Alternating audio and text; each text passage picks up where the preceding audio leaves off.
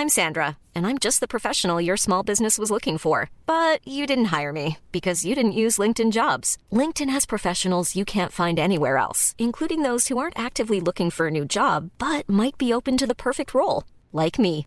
In a given month, over 70% of LinkedIn users don't visit other leading job sites. So if you're not looking on LinkedIn, you'll miss out on great candidates like Sandra. Start hiring professionals like a professional. Post your free job on linkedin.com/people today. Hey, it's Danny Pellegrino from Everything Iconic. Ready to upgrade your style game without blowing your budget? Check out Quince. They've got all the good stuff, shirts and polos, activewear and fine leather goods, all at 50 to 80% less than other high-end brands. And the best part? They're all about safe, ethical and responsible manufacturing. Get that luxury vibe without the luxury price tag. Hit up quince.com slash upgrade for free shipping and 365 day returns on your next order. That's quince.com slash upgrade.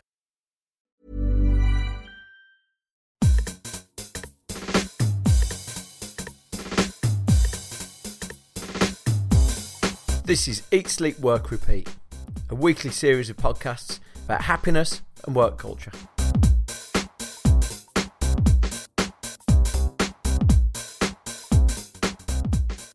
Hi, this is Bruce Daisley. Thanks for listening. I said at the outset of these podcasts I was going to do between five and a million episodes, and this is episode 10, so that's good, isn't it? If you enjoy it today, please do share this episode. Whack it on your Facebook, tweet it, push it through a neighbour's letterbox, leave it as a passive aggressive note for someone on their windscreen, gift it for the guy in the office who has BO. All sharing is appreciated. My fascination with work culture comes from the experience of, of living it and enjoying it. But increasingly, firms are using culture as a means of differentiating themselves. Often, the outward projection of business cultures is an enigma or it's shrouded in misdirection. Tech companies seem to dominate our discussions on, on culture.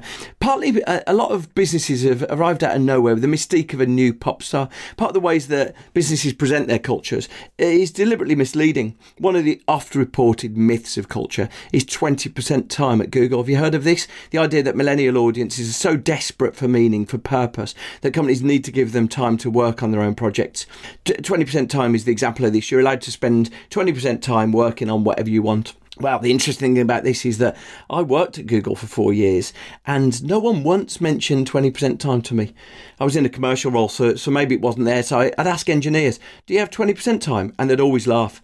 They'd say, 20% time, yeah, that's called Saturday. There was a presentation doing the rounds last week by Ben Horowitz. I've tweeted it from our Twitter handle. Search for Eat, Sleep, Work, Repeat. He's your classic master of the universe. He's one of the founders of Andreessen Horowitz a venture capital firm that were early on Facebook, Foursquare, Twitter.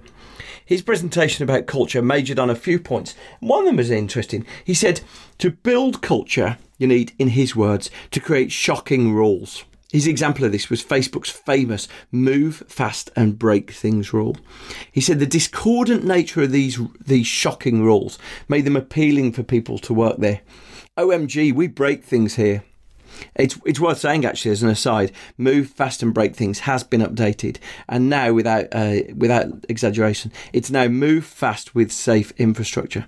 Doesn't quite have the same abandon to it, does it? It's like moving from hey let's go crazy to let's go crazy, but also can we keep the noise down? Actually, I've got work tomorrow. I might get the bill. Uber's got some of these shocking rules. For a starter, Uber has a series of eight Uber competencies they expect all employees to possess vision, fierceness, super pumpness are amongst the list. Team members are rated on their super pumpness every year. Maybe worth asking yourself how super pumped you are today.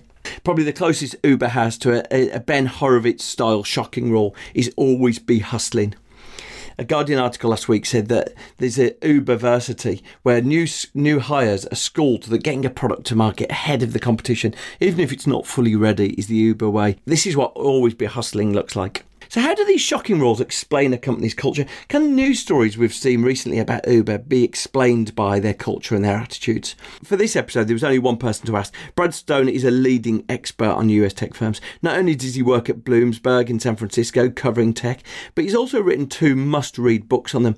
The Everything Store's, an in depth study of Jeff Bezos at Amazon, it explains an interesting culture that revels in keeping costs low. For a long time, every desk at Amazon was a cheap door mounted on legs. Every every meeting reflecting Jeff's cerebral, introverted nature starts with everyone silently reading a document for 15 minutes. Brad just published another work that's intriguing and timely. The Upstarts has him spending time with Travis Kalanick at Uber and Brian Chesky at Airbnb.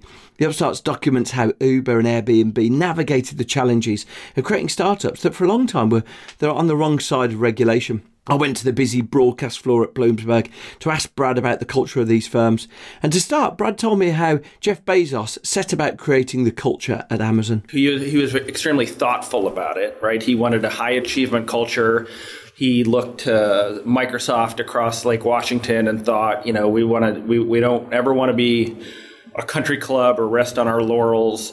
And he set early in the company's history a set of values that he evolved over the years, but that that you know att- attracted a certain kind of employee and probably uh, ejected uh, you know some people who weren't very well fitted. And and one of the one of the values Amazon values that stands out uh, to me was there's one uh, that is with regards to what he calls social cohesion. He, he, thinks that people will try to get along with each other and that that can obscure the search for kind of the truth. There's a value around kind of conflict yielding better outcomes. And so Amazon has become, you know, can be an environment where people kind of bang off each other as they argue for like the greater good.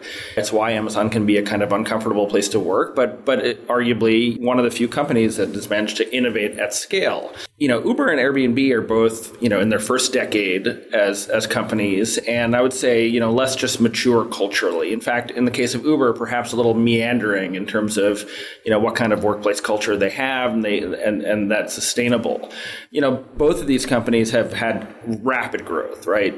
you know, from hundreds of people to Airbnb, probably between three and 4,000, and Uber over 10,000 in just two years. So I would say probably, you know, the little bit of chaos that reigns at both companies. So more, more so with Uber, which doesn't have the seasoned management team that I think Airbnb has right now. And and I guess you know specifically going into someone like Uber, we've seen Uber's been so much in the news lately and, and so many issues. But in fact, it's only by going through your book you're reminded there was the issues of 2014. There was the issues of I mean this sort of a laundry list of, of major PR disasters. Is there something in the culture that just creates those things, or is it about the space that they're in? I mean, I think that they, you know, they were not the first company to try to innovate in transportation. There, there were there was almost a, a, battlefield full of bodies of companies that had sort of failed to make any headway in reforming the taxi industry um, and, and modernizing it. And it took a kind of a rogue company coming from outside the framework of the of, of the industry, um, you know, battling the local taxi commissioners in every city that were beholden to uh, to the taxi fleets, being stubborn and pugnacious, and that's that's Travis Kalanick, the, the CEO of Uber. Now he's not a gentle guy. He you know he he he he can be combative. He likes to sort of hash things out by pacing around and talking in these all hour long jam sessions, and that behavior you know yielded great success, but it yielded a lot of conflict. It yielded a kind of gunslinger mentality in a lot of places around the world that probably competitively benefited Uber, but left a little bit of left some conflict. And I think you know that's part. So so the conflict and the PR disasters, as you say, is sort of part and parcel of its success for example, as I write in the book, they like went international very quickly. They opened markets all around the world. They basically empowered their local general managers to be CEOs of their industry, and you needed that local decision making because every market was different, and there were different enemies, and you know, in every in every city. And they would give everyone this loose set of instructions called the playbook, and and everyone people would run their businesses similarly. Well, that decentralization would cause problems. For example, they gave everyone a tool to monitor the usage of the app called God, and it was called God View, and that created a privacy problem when people found out about it. The the local general managers and their teams were free to create their own marketing initiatives, and there was a team in France that decided that they would have a little bit of fun with talking about how you can like get paired with an attractive female driver, and that created a PR disaster. And you know, and so the lack of you know the lack of, of reins on these on these local offices would end up creating some problems. So uh, it's it's it, it may the market may have required it. In fact, Lyft tried to expand in a much more centralized way and probably lost a little bit of strategic ground because they were trying to manage everything. They didn't want to make the investment in people on the ground and ultimately they had to kind of bow to the to the mechanics of, of the industry. Um, so you know, perhaps part and parcel with their approach. Um, and and maybe some unintended consequences as well. Because you end up uh, across I, really enjoy the upstarts, but across the um, the Amazon book as well, you end up asking yourself. I ended up asking myself the question: Does a company become its leader? Mm. In, and you can definitely see it in the Amazon case. Yeah. You know, meetings start with thirty minutes reading a document. It's quite thoughtful. That everyone has this sort of emblematic desk made from a door to demonstrate that it's a frugal organisation. The organisation reflects the leader is that as fully the case when it comes to Uber or comes to Airbnb? Yeah, I think it's probably different for every company. I think in these three cases, we're, we're dealing with larger than life CEOs that probably do kind of kind of uh, project project their personalities onto the organization. Certainly true with Amazon. Like I describe Amazon and the Everything Store as scaffolding built around Jeff Bezos's brain, and all of the mechanics and customs of that company are designed to take advantage of uh, to maximize Jeff's skills and his brilliance, and to and to take advantage of how he best processes information. Reading a, a six-page narrative at the start of every meeting is not how probably normal people would would uh, engage in a, in a productive meeting, but it's but it has emanated because you know it's how Jeff prefers to do things. You know these two operating review s- sessions during the year that Amazon has, it's maximizing his influence so he can touch every part of the business at least twice a year. Um, you know, no, no one-on-one meetings with direct reports. Again, like putting a lot of people in the room with him as much as possible. Uh, it's certainly true in the case of Amazon that you have a, a larger than life personality who is, is has guided the culture, and he has reinforced the values of that company over and over. The DoorDesk, as you say, and, and to all his kind of communications with the company, reinforce the values of a frugality and, and, a customer customer first mentality. Yeah, with Uber, it's it's it's the same way. Some of Travis's quirks, like the jam sessions and, and whatnot, uh, stem from him. How he processes information. With Airbnb, it might be a little different because you have three strong founders, and you know two of them are designers. I think that design sensibility infuses the company, but it comes from Brian and Joe Gebbia. You know, and and frankly, like you know, you've got a very strong CFO and Laurence uh, Tosi from the Blackstone Group, who I think has brought a little bit of professional professionalism to that organization, almost like Anthony Noto at the Twitter, you know, kind of a Wall Street mentality to get was what was what was probably a kind of freewheeling, uh, maybe sort of like uh, whimsical culture where you know they would celebrate the birthdays of the dogs you know that they brought to work. And and and he he's matured and professionalized the organization. And one of the things that i wondered whether through all of these stories we'd seen sort of the growing up of the internet. Mm. so you know to some extent some of the stuff that you talk about uh, the the opportunity that's presented by technology is this wide uh, wide-eyed and wondrous thing. It's it's all opportunity. And then what we find later on is that things go wrong. So Airbnb, you, you uh, highlight a couple of examples where Airbnb didn't anticipate PR disasters. Someone's home gets trashed.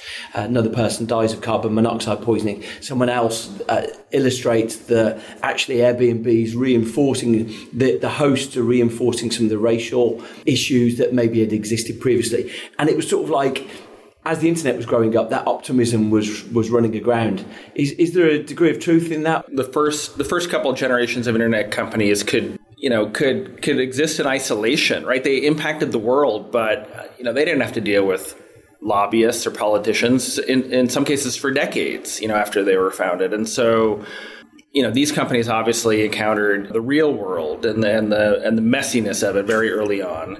I think they're both marketplace businesses, and you know if you look at eBay, um, you know marketplace business once you get that flywheel going, it's enormously it's enormously powerful.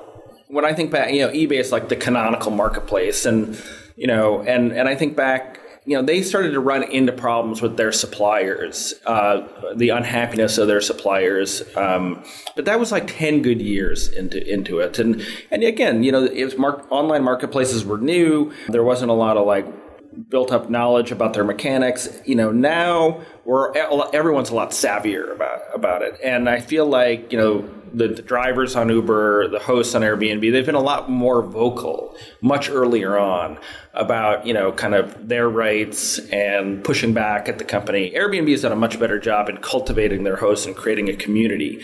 you, you just need to get into the back of an Uber to know that you know the driver has very strong opinions and in some cases like feels like an indentured servant.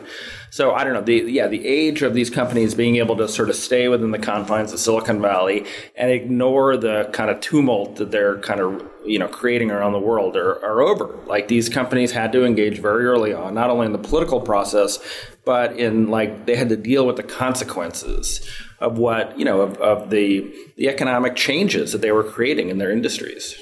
You talk about something which is Travis's rule, mm-hmm. which is basically, I mean, is it worth you describing that? Yeah. And I, I, wonder what impact Travis's rule has yeah. on how the company then ends up behaving and the culture it creates. Yeah. So Travis's law, as I define it in the book, is I'll try I'll try to recite it from memory. It's it's any service, any company or that's offering a service that's markedly better than the status quo uh, in a place where the politicians or the lawmakers are reasonably accountable to the people. If the people love that service, they will kind of turn out to support it.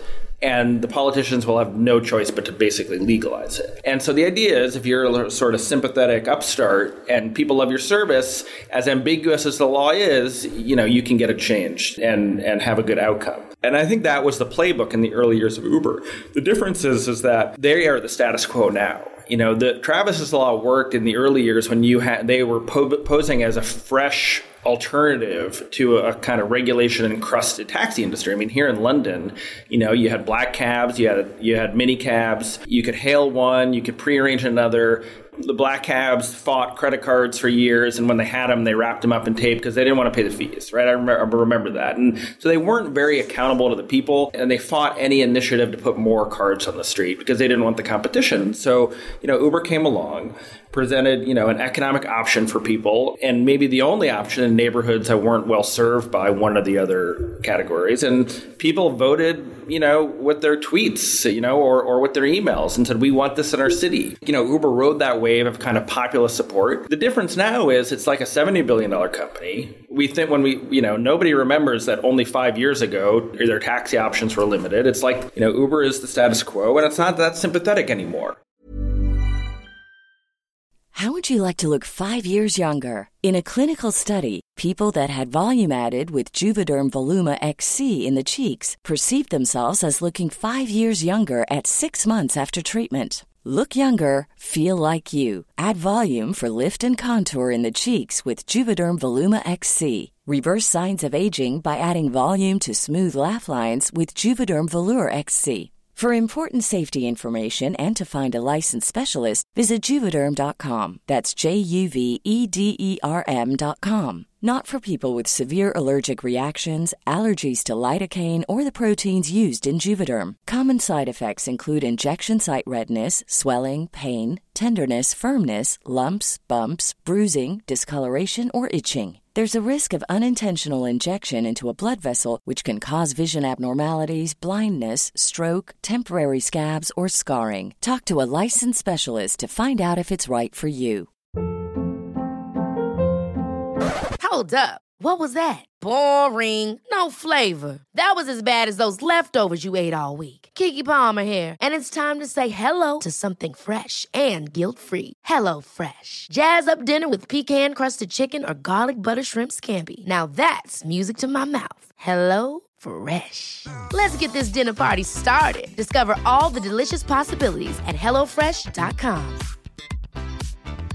I'm Sandra, and I'm just the professional your small business was looking for. But you didn't hire me because you didn't use LinkedIn jobs. LinkedIn has professionals you can't find anywhere else, including those who aren't actively looking for a new job but might be open to the perfect role, like me. In a given month, over 70% of LinkedIn users don't visit other leading job sites. So if you're not looking on LinkedIn, you'll miss out on great candidates like Sandra. Start hiring professionals like a professional. Post your free job on linkedin.com slash people today.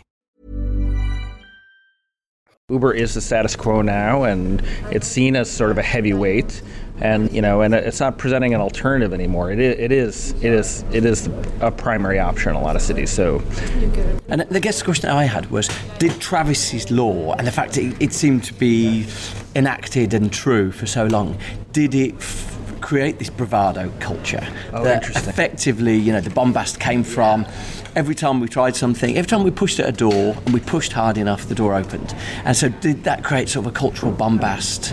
Yeah. a, a self belief that maybe Well, is. I think I think it reinforced maybe the natural arrogance of the of the CEO and the company that, that they were, you know, that they were delivering kind of, you know, that they were on God's mission, you know, to reform the taxi industry. And you know, when you look at some of the kind of scandals that have erupted around like a tool called um, Greyball, right? That they were, you know, purposely like avoiding the taxi commissioners and their and their inspectors in every city.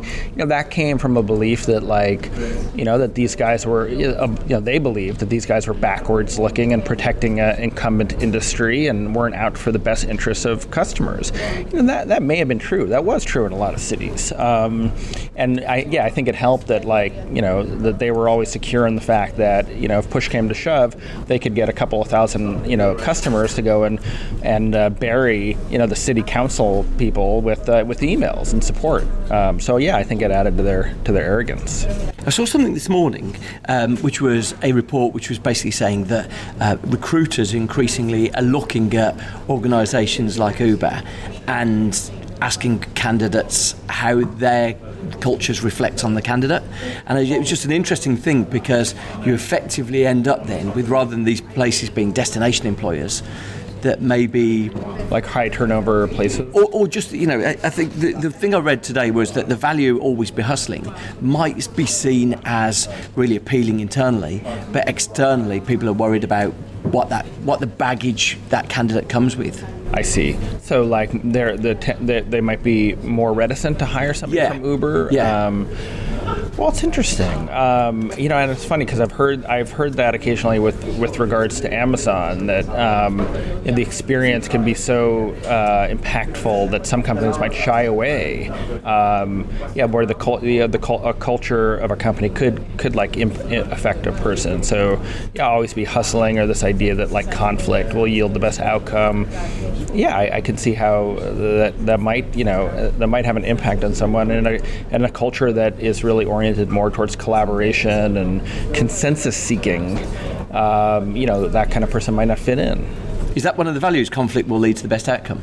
I think I think yeah we, we, we could pull up Uber's uh, Uber's uh, values. It's it's in the book, and I I think that it, that's it's similar to, to one of those ones at Amazon where you know where like this idea, and I know that Jeff Bezos believed pretty strongly in this that like people naturally seek a consensus. It's just like a human orientation, and that can be destructive if, if what you're doing is trying to find a kind of unpo- ferret out a sort of unpopular truth. And just, I guess, final question really. It, it appears in these organisations that their outward embodiment is very much a, a reflection of their culture, or it seems that culture and the brand become so amorphous to an extent. And I just wonder how true you think that is. Can you have a very different brand externally to, to your culture internally, or uh, where do you see that as being the case, and where do you see that not being the case? I guess Amazon less so, right? Do, do you I see- think you're do you see right. I think I think they're part and parcel of the same thing. I mean, Amazon's culture reinforces a customer first mentality, right? Like frugality is all about is all about like devoting your, your resources, saving your money for to, to pass along to customers in the form of lower prices and, and better deals. The things we've observed about uh, Uber, so the things we've said, conflict produces better outcomes, always be hustling, produces this urgent bombast, this machismo, which actually now we're seeing reflected in the brand, right? You know, people are seeing. I, I met a non-profit yesterday, and I was talking to them. and I said, you know, would you ever partner with the likes of Uber? And she said, we'd never touch Uber because the way the brand's perceived. So, you know, this. I don't want to use the word toxicity, but you know the the sort of the the negative perceptions of that aggression, of that bombast, end up being reflected. And I just wonder if you know those things that you tolerate internally. So the things we're seeing about the things they tolerated internally are now actually being manifested as their brand. Okay, so I, have a couple of thoughts. When you look at all the first generation internet companies, you know, Amazon is the only one that continues to innovate at scale. Like there, there's a definitely a natural tendency of any company to, toward inertia, right? These are this is like, you know, this is it's probably human nature. It probably has to do with la- you know when when an equity kind of slows down and the kind of people you attract, um, or just the expectations of the public market. And so I think a certain kind of like relentlessness, you know, it turns out to be a good thing. We've seen that with Amazon. It, it alone, among that first generation internet companies, kind of continues to grow and innovate at scale. Um, you know, then you go to, to uh, a newer company like Uber. Um, we, in that recent video of Travis in the back of, a, of an Uber uh, talking to two friends, and then he gets into an argument with uh, the driver. Some of the listeners probably saw that video. He says at the beginning of that video, one of his friends says, "I hear you're, you guys are having a hard year," and he says, "I try to make every year a hard year," and it's revealing. Like I think he has intuited the lesson of Amazon, which is you want to make people a little bit uncomfortable, right? You want to light a fire under your people, otherwise you're going to be you're going to be kind of sliding toward inertia. You know, the, yeah. The question is when when you're moving so fast and um, uh, you haven't like set up the proper guardrails of like a professional human resource or human resources organization, which has obviously been a problem at Uber. You have these like terrible anecdotes, like the sexual harassment ob- uh, allegations, and it begins to impact your brand. You know, do you start kind of scaring your not only your employees but the outside world, and um, and so you know you're kind of caught between two ends of the spectrum. One, not not wanting to slow down. Um, you know, Uber's still a private company; it can't slow down. It's got existential dilemmas in the form of like driverless cars and competition all around the world. But at the same time, um, you know, you, you, end up like breaking so many eggs that uh, you know you ruin the meal, and so there has to be a medium, a medium, and I'm not sure Uber has found that yet. Um, and I think the lessons of these PR disasters is that perhaps they've been moving a little too quickly, or fighting inertia a little too hard, uh, with with with some negative results. Fascinating. Thank you, Brad. Thank you for joining me. I'm super pumped you made it to the end. Next week, we've got something amazing that combines work culture, one direction, and technology.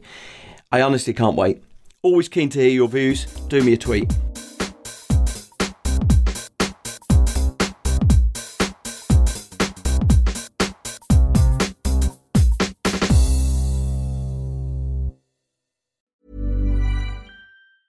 Small details are big surfaces, tight corners are odd shapes, flat, rounded, textured, or tall. Whatever your next project, there's a spray paint pattern that's just right. Because Rust-Oleum Custom Spray 5 and 1 gives you control with five different spray patterns. So you can tackle nooks, crannies, edges, and curves without worrying about drips, runs, uneven coverage, or anything else. Custom Spray 5 and 1 only from Rust-Oleum. Ever catch yourself eating the same flavorless dinner three days in a row? Dreaming of something better? Well, HelloFresh is your guilt-free dream come true, baby. It's me, Keke Palmer. Let's wake up those taste buds with hot, juicy pecan-crusted chicken or garlic butter shrimp scampi. Mm. Hello Fresh.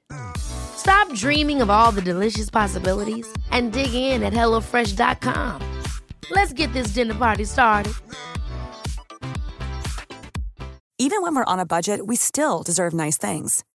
Quince is a place to scoop up stunning high end goods for 50 to 80% less than similar brands.